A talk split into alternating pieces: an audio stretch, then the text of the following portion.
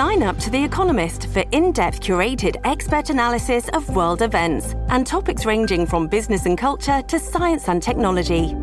You'll get the weekly digital edition, online only articles, curated newsletters on politics, the markets, science, culture, and China, and full access to The Economist Podcast Plus.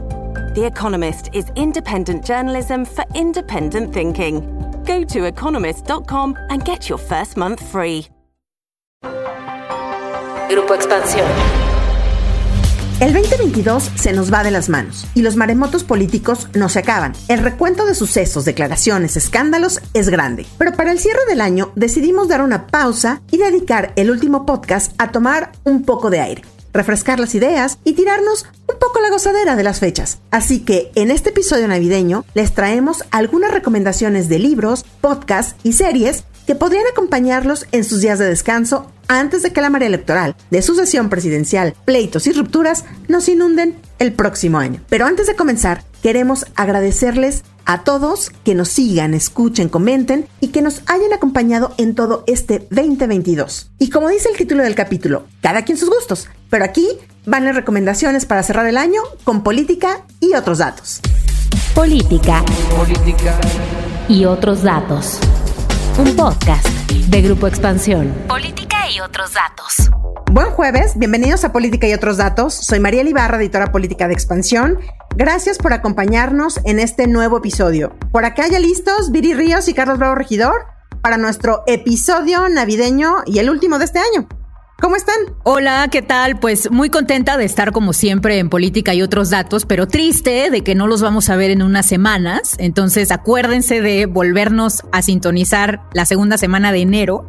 Pero ahorita aquí ya se rompió algo y todos nos vamos de vacaciones varias semanas. Entonces, eh, pues ojalá les guste este y nos veamos el próximo año. Hola, hola, ¿cómo están? Feliz último jueves de política y otros datos del 2022. Y bueno, pues no olviden regalarnos de Navidad unos puntitos, unas palomitas, unas estrellitas y muchas recomendaciones para que empecemos el año con muchas nuevas orejas escuchándonos. Pues sí, justo, estamos a unos días de salir de vacaciones, de empezar a tener fiestas por aquí, reuniones por acá, dar regalos y pues tener unos días libres, ¿no? O no sé si de descanso, pero sí libres, pues para ver, leer o escuchar las cosas que se nos han ido quedando pendientes en todo el año y que no sé ustedes, pero yo tengo una lista muy, muy, muy larga que espero terminar en estos días, pero justo quisimos acompañarlos en sus vacaciones y darles unas recomendaciones de, pues, qué es lo que podrían leer, ver o escuchar en estos días que tienen libres. Viri y Carlos, pues sí, el último del año. Así es de que, a ver, Viri, platícanos, ¿cuáles son las recomendaciones de libros que nos traes para nuestros escuchas? Bueno, primero decirles que me costó muchísimo trabajo seleccionar los tres libros que les voy a recomendar ahorita porque tenía una lista muy, muy, muy, muy larga de muchas cosas. Así que bueno, es realmente la crema de la crema de lo que leí en el 2022. El primero es un libro que se llama Desigualdades que escribió Raimundo Campos. Raimundo es un profesor del Colegio de México y además es un economista de la Universidad de California en Berkeley.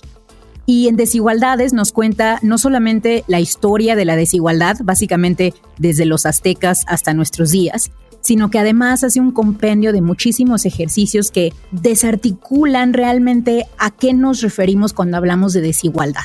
Entonces habla de desigualdades por tono de piel, por género, esperanza de vida. Bueno, toca hasta temas como embarazo adolescente y obesidad. Me parece un libro fundamental para toda persona interesada en la desigualdad. Segundo, me gustó mucho, este es en inglés, es un libro de un profesor de la Universidad Pompeu Fabra de Barcelona y se llama The Profit Paradox, How Thriving Firms Strengthen the Future of Work.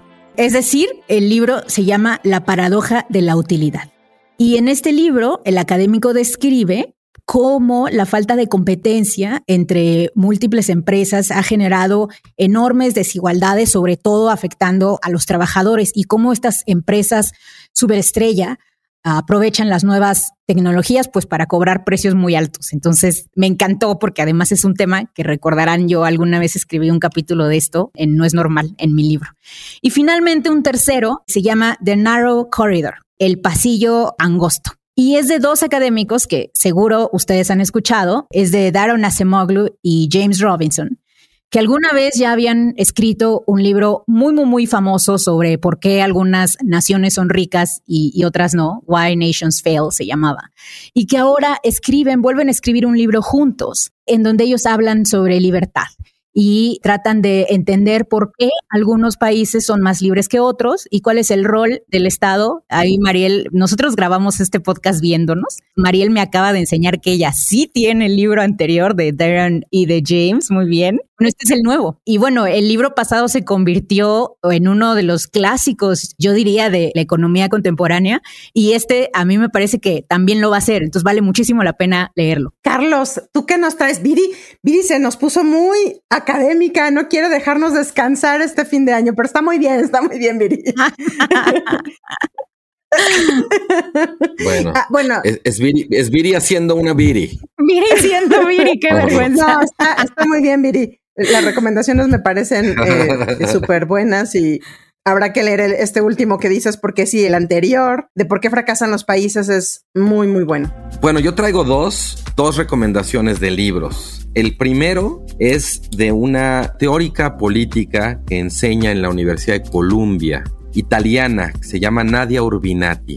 Y el libro, ya desde el título, es fantástico. Yo, el pueblo cómo el populismo transforma la democracia y está traducido por la editorial Grano de Sal y copublicado con el INE. Y bueno, es realmente un libro fantástico. Yo digamos en los últimos años he leído mucho sobre populismo y creo que este es uno de mis favoritos. Es un esfuerzo por tratar de pensar el fenómeno populista más allá de casos específicos, más allá digamos del populismo europeo o el populismo latinoamericano, más allá de que si son de izquierda o de derecha, ¿no? Y lo que se pregunta Nadia Urbinati no es tanto qué es el populismo, que es una pregunta que ha dado pie a muchísima, muchísima bibliografía.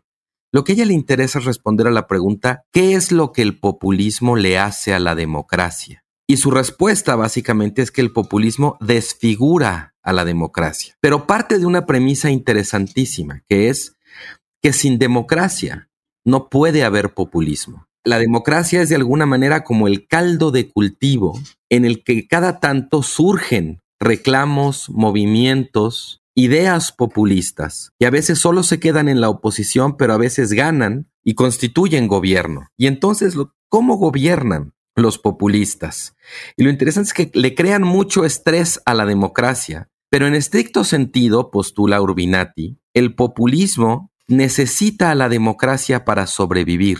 A pesar de que la pone como en tensión, le mete como mucho estrés, si los populistas de pronto llegan al punto de aniquilar la democracia, también se aniquilan a sí mismos como populistas.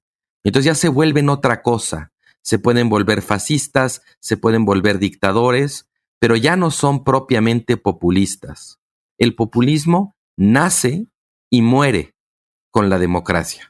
Súper recomendable el libro, la verdad, muy bien traducido, lleno de ideas, lleno además de referencias, digamos, a la historia del pensamiento político, a casos concretos en todo el mundo. Un libro realmente muy erudito. Para mí, digamos, sí, sí les diría que me cambió la manera de pensar el populismo. Y el segundo libro es un libro que acaba de ganar hace relativamente poco el premio Anagrama de Ensayo y es un libro de un profesor de la UNAM que se llama Enrique Díaz Álvarez el libro se llama La palabra que aparece, el testimonio como acto de supervivencia. Y yo empecé a leer este libro, me lo encontré tal cual en la FIL de Monterrey y me llamó mucho la atención porque pues justo creo que en estos días y a raíz, digamos, del libro aquel del rey del cash y todo, el género del testimonio de alguna manera ha sido muy devaluado, ¿no? Y decir, no, bueno, pero es un testimonio, realmente cuánto valor puede tener, ¿no? Y este libro es una defensa un estudio y una defensa del género testimonial como de alguna manera lo que sobrevive después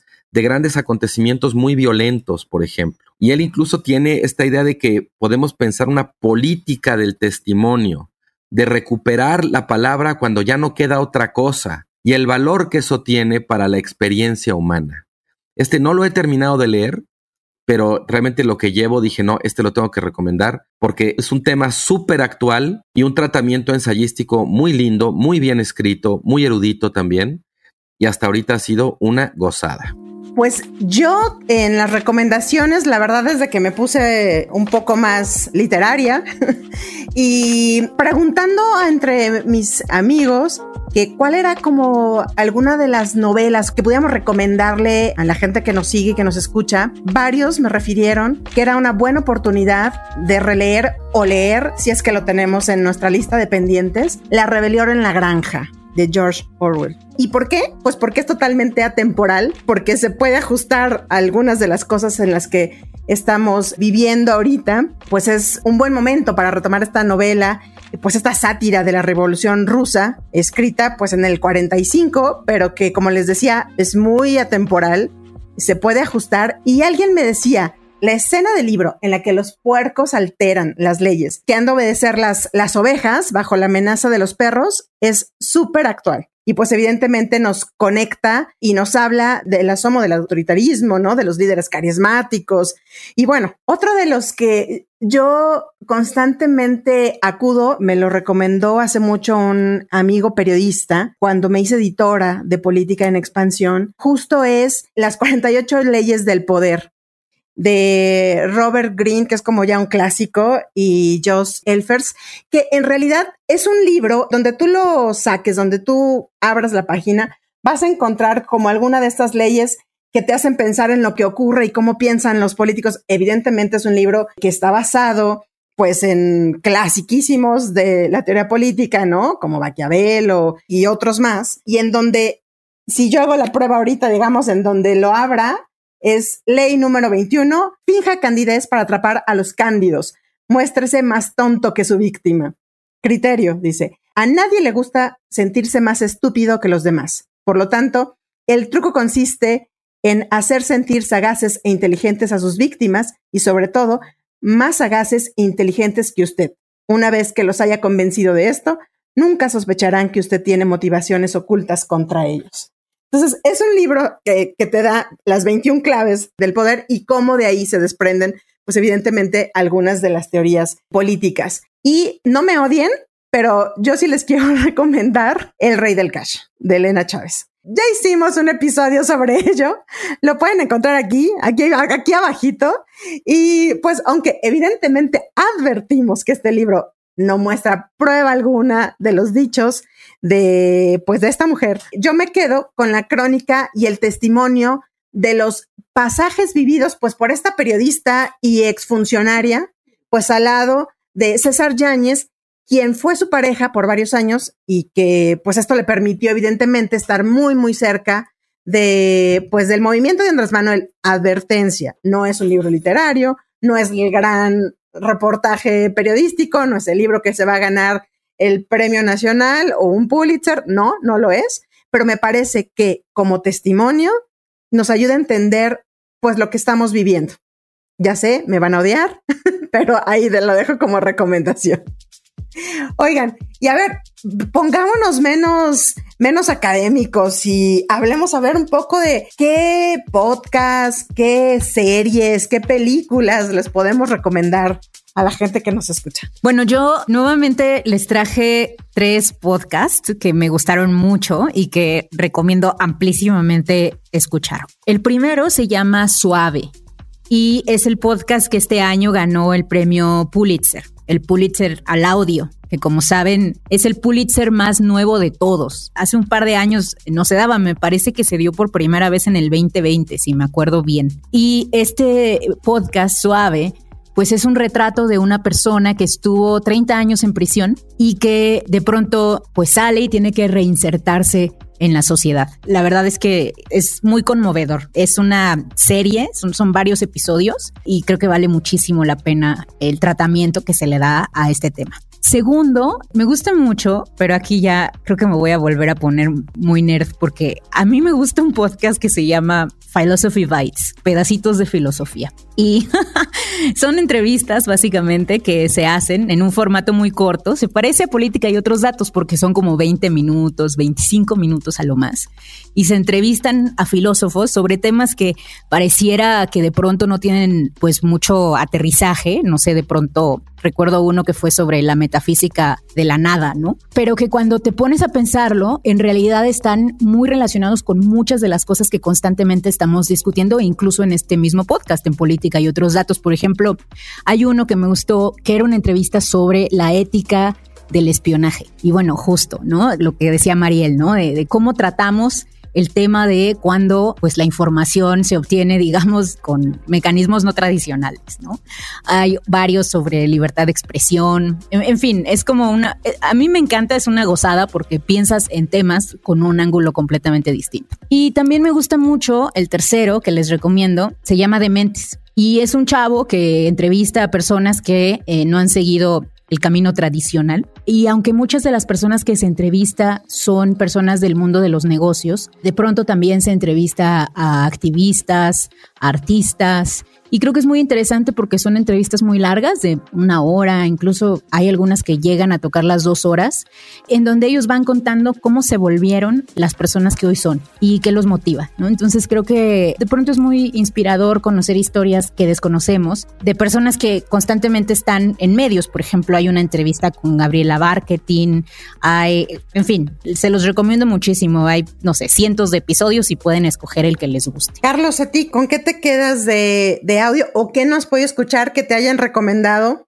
y que quieras compartir esta recomendación? Pues fíjense que mm, yo no traigo propiamente audio, traigo una serie, traigo una recomendación de una serie y una anti-recomendación de una película. Y escogí estas dos porque las dos son protagonizadas por el mismo actor, Daniel Jiménez Cacho. Ah, yo también la traigo. La serie que quiero recomendar es una serie que aparece en Amazon, que está ya terminó su segunda temporada, que se llama Un extraño enemigo. 100%. Yo la recomiendo también. Es una serie de los, digamos, empieza con el 68, ¿no?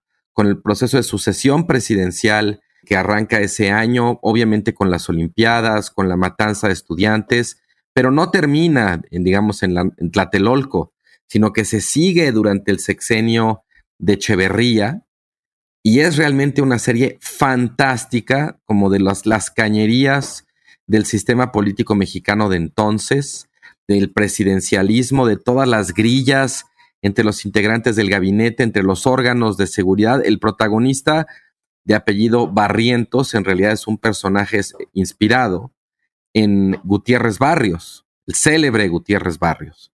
Y realmente se va como agua, es de esas series que te empiezas a verla y no puedes parar súper, súper recomendable.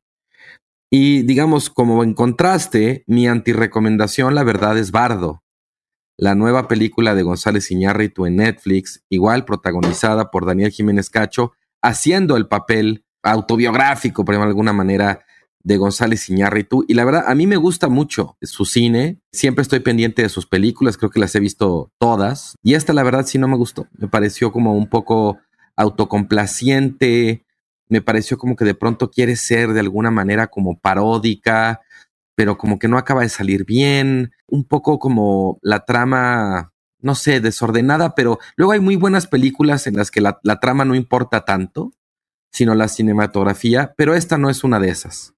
Y en general la verdad me decepcionó muchísimo, porque más bueno, pues salió con todas estas entrevistas y anuncios y la nueva película de González Iñárritu.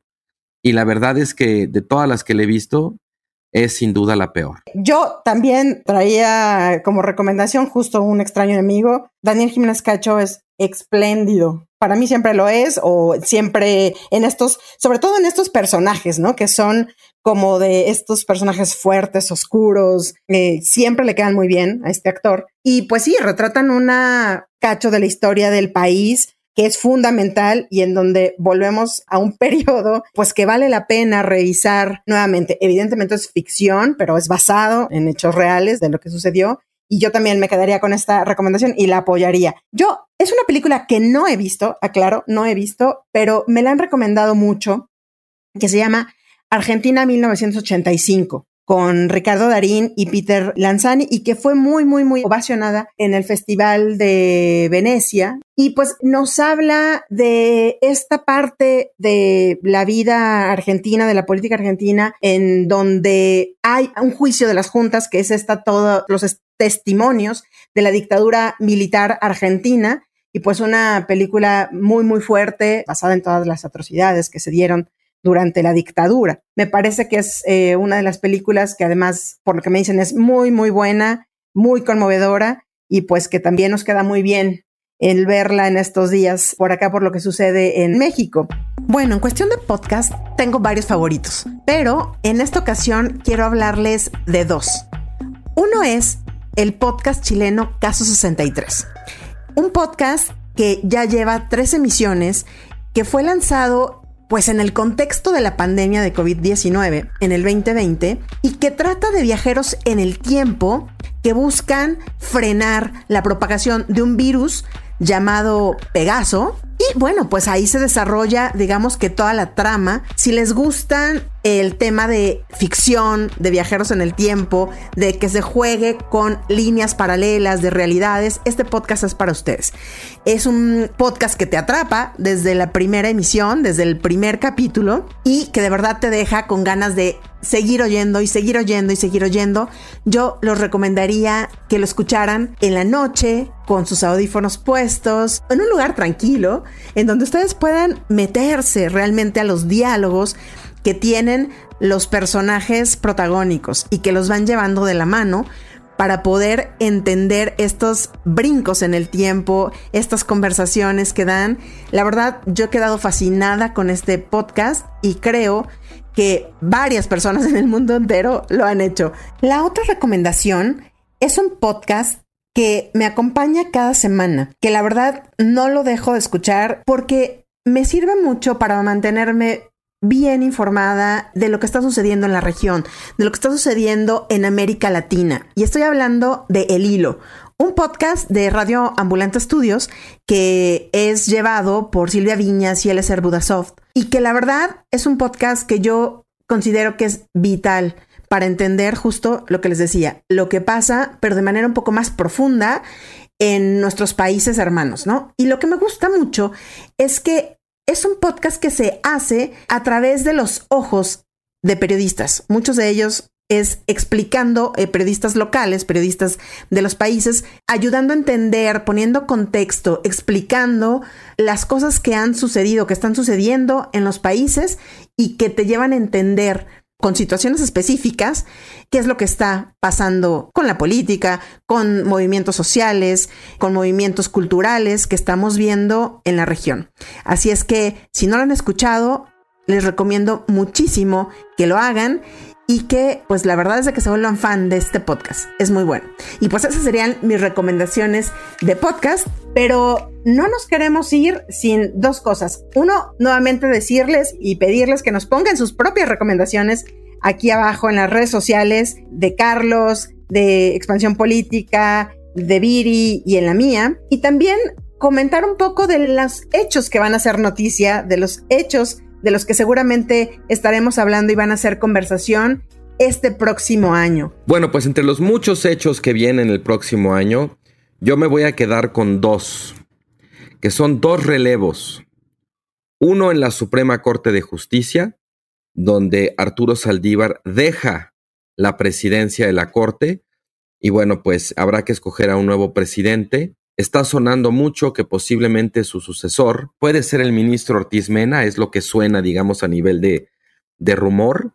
Pero bueno, por el momento no, no, se sabe si es, si, es así o no. Pero bueno, pues terminará la era Saldívar, que fue de 2018 a 2023, cinco años como presidente de la Corte. Va a ser una época muy estudiada, muy polémica, Esperemos que antes de irse Saldívar desahogue al menos algunos de los casos más controvertidos y más delicados que todavía tiene que resolver la Corte, que tiene pendientes, sobre todo, pues a mí los que más me inquietan son los relativos a la militarización.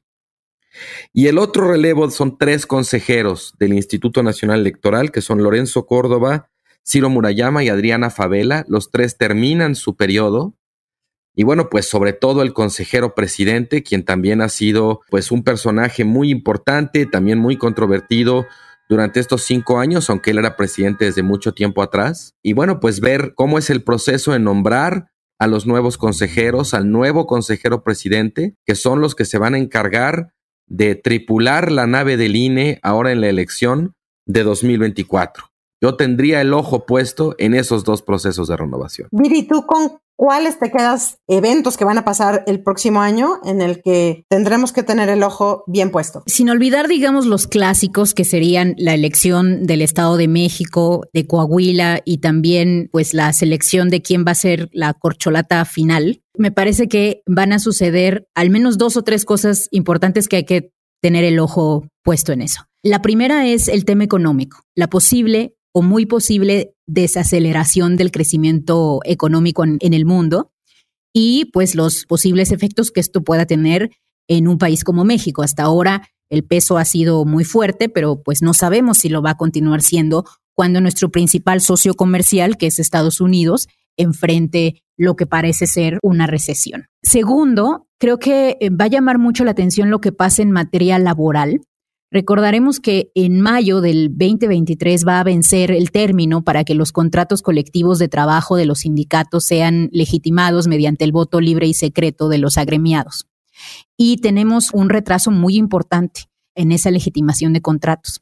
Entonces, a lo largo del primer semestre del 2023, muy probablemente veamos una serie importante de conflictos laborales o al menos como mucha tensión en ciertas empresas que no han logrado pues ratificar eh, sus contratos. Entonces, creo que va a ser un momento muy interesante y histórico en términos de derecho laboral porque pues nuestro país nunca había tenido, o por muchos años no había tenido a sus sindicatos electos de esta manera, de esta manera que es muchísimo más legítima. Y tercero, me parece también muy importante la encuesta nacional de ingresos y gasto de los hogares que va a publicar el INEGI en el 2023 porque gracias a esta encuesta vamos eh, por primera vez a tener evidencia de realmente qué pasó después de la pandemia en términos de ingresos, de distribución de los programas sociales, de desigualdad y, que se volvió permanente. Recordaremos que la última encuesta de ingresos fue del año 2020, es decir, estuvo muy distorsionada por todos los efectos del cierre, de la economía, de la pandemia, eh, bueno, de, todo lo que sucedió eh, durante ese año. Y ahora por primera vez vamos a, saber pues realmente qué pasó, cómo, cambió el nivel de consumo, cómo cambió la posesión incluso eh, de la vivienda y por supuesto qué tan efectivo está siendo realmente López Obrador distribuyendo eh, recursos en programas sociales. Pues sí, yo me quedaría, evidentemente, además de lo que ya decía eh, Viri, que es como de los eventos más grandes, evidentemente, que es la elección del Estado de México y Coahuila en junio. Es importante porque evidentemente veremos si Morena logra sumar estos dos estados ya a los otros 21 que tiene ya bajo su mando y eh, sobre todo creo que la importancia que tendrá esta elección es saber cómo queda el PRI. Si el PRI logra retener o pierde dos de sus últimos bastiones y solamente quedarse con Durango. Y lo segundo será, pues evidentemente, el arranque formal ya del proceso electoral 2024 con nuevos consejeros y pues evidentemente con ya un plazo para que quien quiera apuntarse ya formalmente a la candidatura de cualquier partido y sea funcionario público, tenga que haber dejado su cargo, haber renunciado, pues para evidentemente cumplir con los plazos legales que marcan la Constitución y las leyes electorales. Y yo me quedaría, por último, con saber qué pasará con la inauguración o no del tren Maya, cuáles serán las condiciones y el nivel de obra con la que el gobierno federal y el presidente Andrés Manuel López Obrador dará el banderazo de salida a esta polémica obra y que es una de las más importantes ahorita para la Administración Federal. ¿Y qué pasará con algunos de los amparos que se tienen todavía? ¿Y cuál será el avance realmente de esta obra?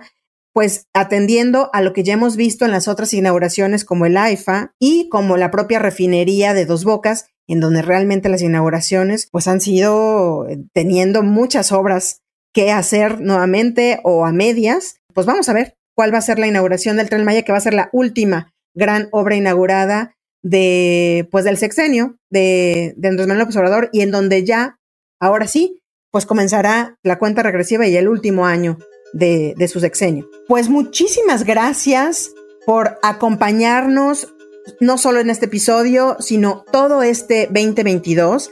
Les deseamos felices fiestas y un gran descanso y diversión para el cierre de año. Antes de irse, no olviden activar el botón de seguir, la campanita de notificaciones y compartir si este podcast les gustó. Déjenos sus comentarios y críticas en arroba expansión política, arroba carlos bravo reg, arroba bajo ríos y arroba mariel ibarra f. Este podcast fue producido por Mónica Alfaro y Leo Luna. Cuídense mucho, nos escuchamos el próximo año. Bye bye. Política y otros datos. Un podcast de Grupo Expansión. ¿Eres aficionado de la Fórmula 1? Entonces Fórmula Latina es para ti. En este podcast disfrutamos y vivimos con pasión de la máxima categoría. Cada martes tenemos para ti el mejor análisis con los periodistas Juan Posaroli, Diego Mejía, Cristian González Rouco y yo, Giselle Sarur. En Fórmula Latina también hay invitados, pilotos y expilotos ya se han unido a los formuleros. Escucha Fórmula Latina en tu plataforma favorita de podcast y vive con nosotros la pasión de la Fórmula 1.